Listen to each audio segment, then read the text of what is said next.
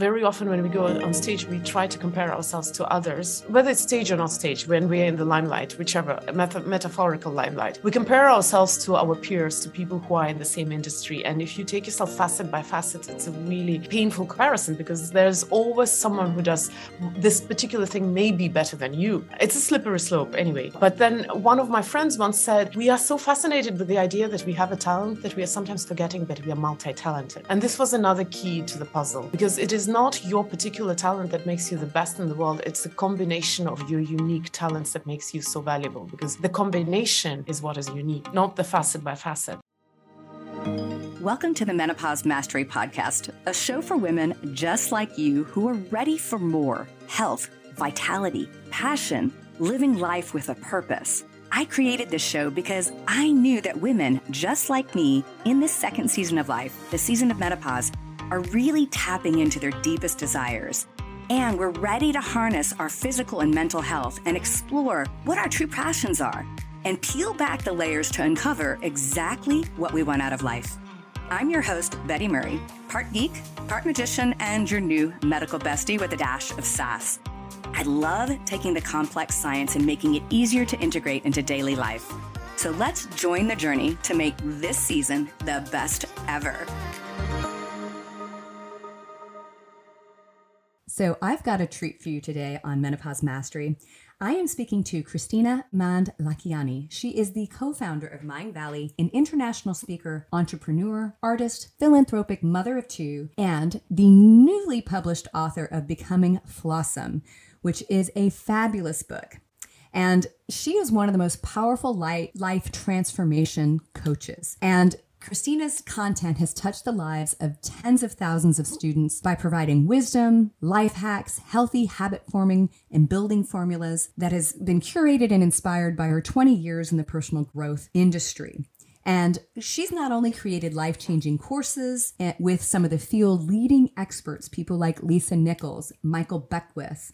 Kristina also hones, uh, um, hosts her own podcast, Honest Conversations, and has interviewed over 200 specialists in the field of psychology and personal development. And so on today's conversation, what we talked about is her upcoming book, Becoming Flawsome, and how to embrace our flaws and our true selves and get rid of the toxic perfectionism in our world and the things that actually really permeate our culture. And, you know, she really wants everybody to understand that life needs to be a little less serious and we need to live more authentically. And it's really through this flawsome philosophy that she's going to highlight throughout our conversation, and it's really the underpinnings of her book. And I have to say, having read the book, it is amazing and it is full, chock full of actionable items and, and opportunities for us to do some inner work that actually makes life easier and more refreshing. It's a very honest and insightful and liberating book.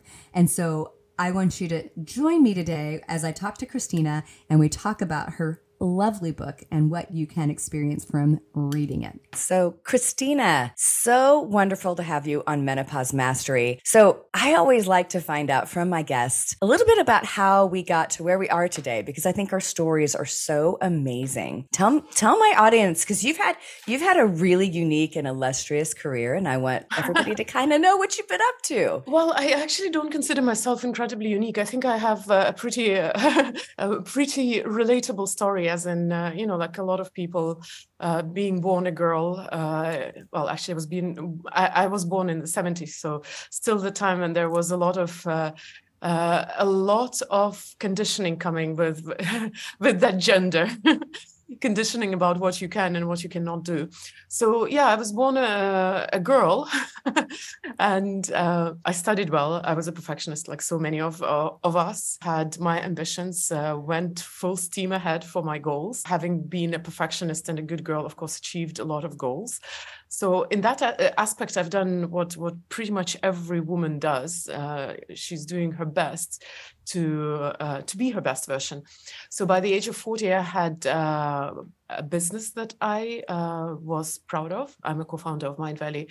I had a job which was uh, fun, cool, uh, you know, a husband, two children, everything by the book, uh, except I was feeling very lost, and I thought that something is missing until I one day realized that the missing missing piece is myself. So there was this uh, body of mine going through the motions without the me inside. So that's I, I do not know. Maybe you wanted uh, a, a, little more a, a, little more traditional bio in that aspect. I would say I'm a co-founder of Mindvalley, an artist, an author, and a writer, and a mother of two. Yes, no, but actually, no. I wanted what you just actually said because you know what I found going through my 40s and now into my 50s was that as we go, what I think obviously this kind of second season of life, I, there is a lot of internal, I think, disruption that happens because most of the time as women we're sort of checklisting you know took care of the job the career the you know what i was supposed to do as a woman. And then you get here and you're like wait a minute i don't even know if i know who i am. And i have this greater purpose and i have this stirring inside. And so i love your story because you actually said okay i'm going to step away from some of these things that everybody's like wait a minute you're doing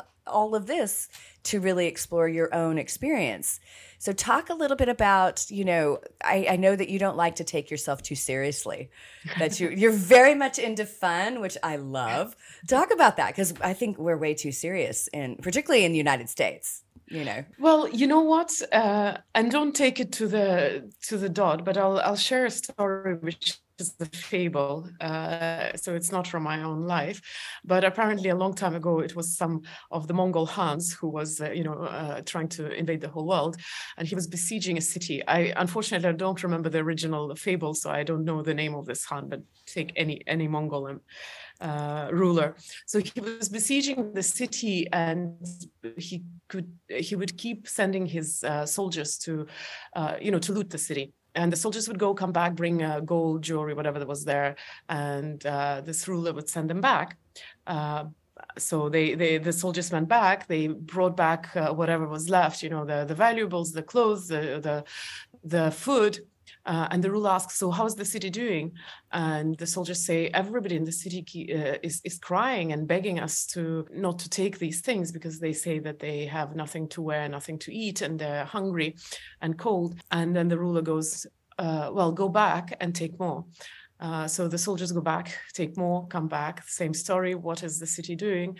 Apparently, everybody's begging, everybody's crying, saying that uh, they, ha- they have nothing to eat, they're cold, they're dying. And the ruler keeps sending his soldiers back until uh, one day the soldiers come back, bring whatever there's to bring. And the ruler asks, So, what is the city doing? And the soldiers say, it's so strange. Everybody's just laughing and joking. And the ruler says, okay, now I know there's nothing left. So sometimes you know humor is the best way to deal with life's adversities and if we are talking a little bit more seriously then according to classical psychology uh, humor is one of the uh, mature coping strategies if you uh, face adversity in life. Humor, together with altruism, actually, uh, together with sublimation and other other other mature ways to deal with adversity, but humor is one of them, and that's my favorite. Oh, that's great. That's great. I love that. And I love that story. I've never heard that story before. the, the fable. That is yeah, that is great. So so so tell me a little bit. So you've on Mindvalley you had several quests that you have created and that i think you know all the things that you've done in the last couple years and sort of going inwardly you've also you're working on a book so talk a little bit about your your transition into these quests and development and how you came up with the book that you're currently hmm. writing mm. that i believe is coming out this year Yes, it's coming out in June, uh, and uh, it it will be on the bookshelves in June. Of course, uh, we we are starting selling it a little before that. But uh, talking about the book, you know, there are so many ways to answer this question because, uh, like I said, you know, when I was born a girl, whenever you're born, you come with some kind of tutorial, which is not a, an actual book, but but somewhere between the lines, we know what we are supposed to do, and there are things which we kind of know without ever asking ourselves if we are going to do like these things. For example, for a lot of women, it's uh, getting married and getting children, or whatever it is, whatever whatever your society tells you you have to do.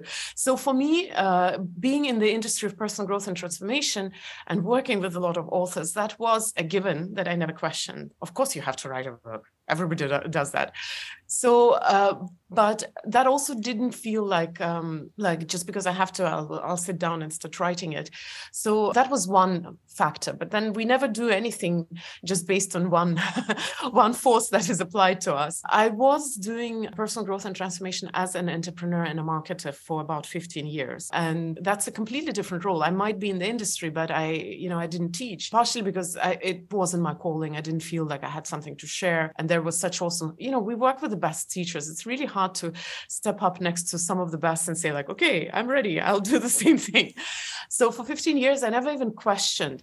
But there was a very peculiar thing. I started a business, um, Mindvalley, uh, like a branch in Russian language market. It was 2009, and part of the job because we had to translate everything. Part of the job was actually being this connecting link between the authors and the audience. And somehow all of this started rubbing off. And I guess that was probably the reason why uh, when I hit 40 and I kind of got jaded with what I was doing for so many years, I actually took sabbatical and I felt like I have a message I want to share, which is my message, which is not a regurgitation, which I did in the Russian market, but actually something which I have to say. So that happened probably with time. You sometimes need to to let things mature and for the roots to, I mean, for the things to take but uh, the final accord to that whole thing was COVID and confinement, and you're sitting at home in your most existentialist mood. What best thing to do? You just sit down and start writing that that book, which was coming long, long time. So it's it's all those things together that uh, brought me to the book. But uh, becoming an author was coming a little bit uh, a little bit before that, and and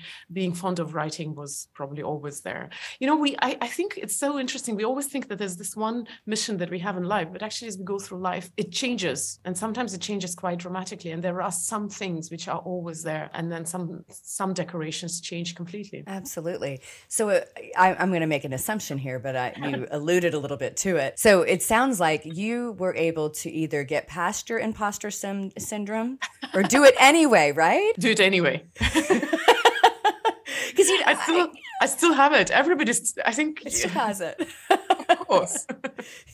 so what what do you did you have a particular technique or a thing that you're like, okay, this is this is uh, you know, it could be just putting one step and you know foot in front of the other. Do you have a technique to kind of go, okay, I'm to I'm to step over that feeling and just do it anyway? Do you have something that you that you did, maybe a ritual, a meditation or Yeah, it's it's a tough thing because it never goes away, I believe. And the more you do, the more you feel that you are an imposter, uh, the more attention you get. Like we do things for attention and when we get it, we're like, oh, what if they'll find me out? So, having worked with so many authors, I know that everyone has had at least a moment of imposter syndrome. My biggest breakthrough was, I think, about five years ago. I was going on uh, one of the biggest Mindvalley stages of that time in US, in LA, actually. And I was feeling very nervous because that was very early uh, time in my speaking career. And I was thinking, who am I to go on stage with all these people? The typical thing. And I, I couldn't remember how to breathe. So I was standing uh, outside trying to catch my breath. And then this one woman passes by and she says, she she stops and she says,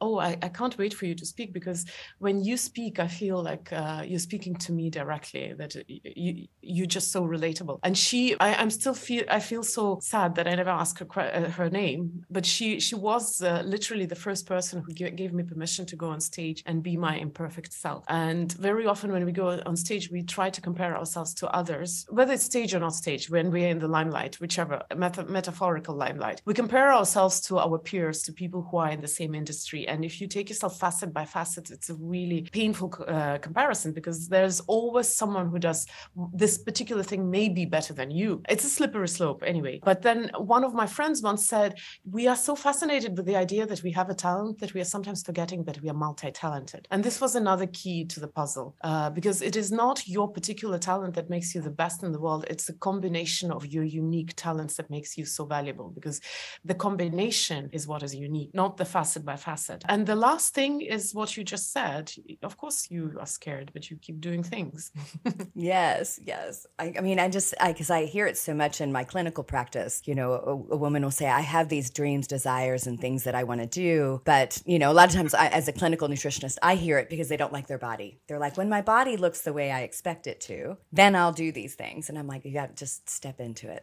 just no, it never happens. In. You know, we, it's we do that in so many areas like oh when i when i reach that then i'll have a child oh when i you know when i make my career then i'll commit to a relationship we keep doing that but this is uh, this when then uh, model doesn't work in, in nothing uh, uh, we have this wonderful teacher Sri Kumar Rao who says that this is one of the biggest killers of happiness this idea that if then if i achieve this then i'll be happy. So it's the same it's the same with everything. You're never there. There's always the more you know the more you see how you can become better. Perfectionism is the uh, scariest of them all because you will never reach it. The the better you become the the further that goal becomes because now, now your goals are even bigger. So uh, yeah it's it's just not going to happen. Plus to that i want to add that a statistic says that 80% of women do not like what they see in the mirror 80% of women.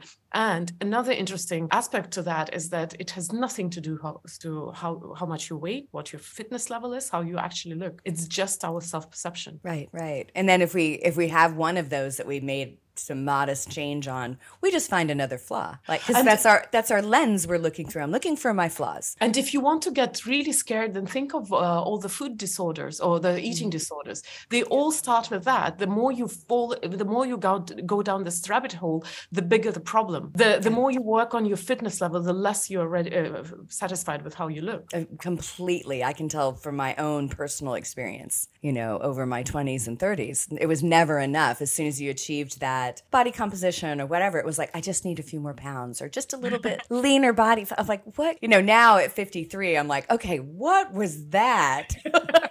like that's got to go. So so I would love for you to share with my audience if you could like two or three things that maybe you did to help with the perfectionism because I, I think all of us have some degree of that and I think it's again it's kind of like the imposter syndrome we're always sort of struggling with some level of that but but it sounds like that you have you have done some conscious uncoupling from from perfectionism too. So I'll give a slightly unexpected answer. First of all, I am a perfectionist forever and a few years ago I heard this wonderful phrase that uh, I'm a recovering perfectionist. I adopted it for a few years until I realized that I can't recover from being myself. So, what I would suggest to do with perfectionist or uh, your impossibly complicated body image, for example, is to not fight it, to just let it be, and to learn rather than fight it and try to eradicate it, learn to live with it. And this is something what we are not used to doing. We are told that all those things that we don't like about ourselves, we have to fix, we have to change, we have to eradicate. And I want you to be very clear. There is there's difference between a bad habit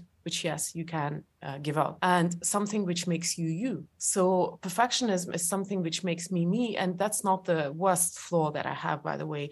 But since we're talking about perfectionism let's take it as an example. I can't recover from being me but what i can do is that i can recognize that yes i'm perfectionist. So how can i live with this? How can i live with perfectionism? How can i turn it from being my curse into becoming my blessing? How can i learn to not just go around with that perfectionism and and still function but how can i actually see it as something that makes me what I am, see the see my unique qualities in it. So yeah, perfection being perfectionist is uh, annoying, but knowing that about myself, I can also say, okay, I'm being I'm trying to be perfectionist right now. Can we just let it be? Can I stop here? But also because I'm perfectionist, I do I am very attentive to certain details. I do have a high bar, and that's and that's a good side of perfectionist. So whatever whatever that is that you don't like about yourself, my suggestion is don't fight it. Learn to to live with this. Look that dragon in the face and try to see if you can turn it into a friend. Oh, I love that. I love that. So, so your book, Becoming Flawsome, Obviously, we can take from the. Stop it. So, so t- tell me. So, so tell us a little bit about some of the things that you're kind of going into because you've already talked about the juicy, obviously, embracing your perfectionism and loving it. You know. So, tell us a little bit about becoming flawsome. I do talk about perfectionism there a little bit, but I talk about uh, people's imperfections in general, because the opposite of perfectionism is not necessarily the flawsome you. Uh, and, you know, I, I'm attempting to be flawsome, being perfectionist. I am a little reluctant usually to answer that question for one very simple reason. I believe a book is a journey, and uh, I don't like giving spoilers to a journey. So, uh, an analogy would be, you know, if you were to start reading Lord of the Rings, would you want to know that the Fellowship of the Rings is going to fall apart in, in book three and so on?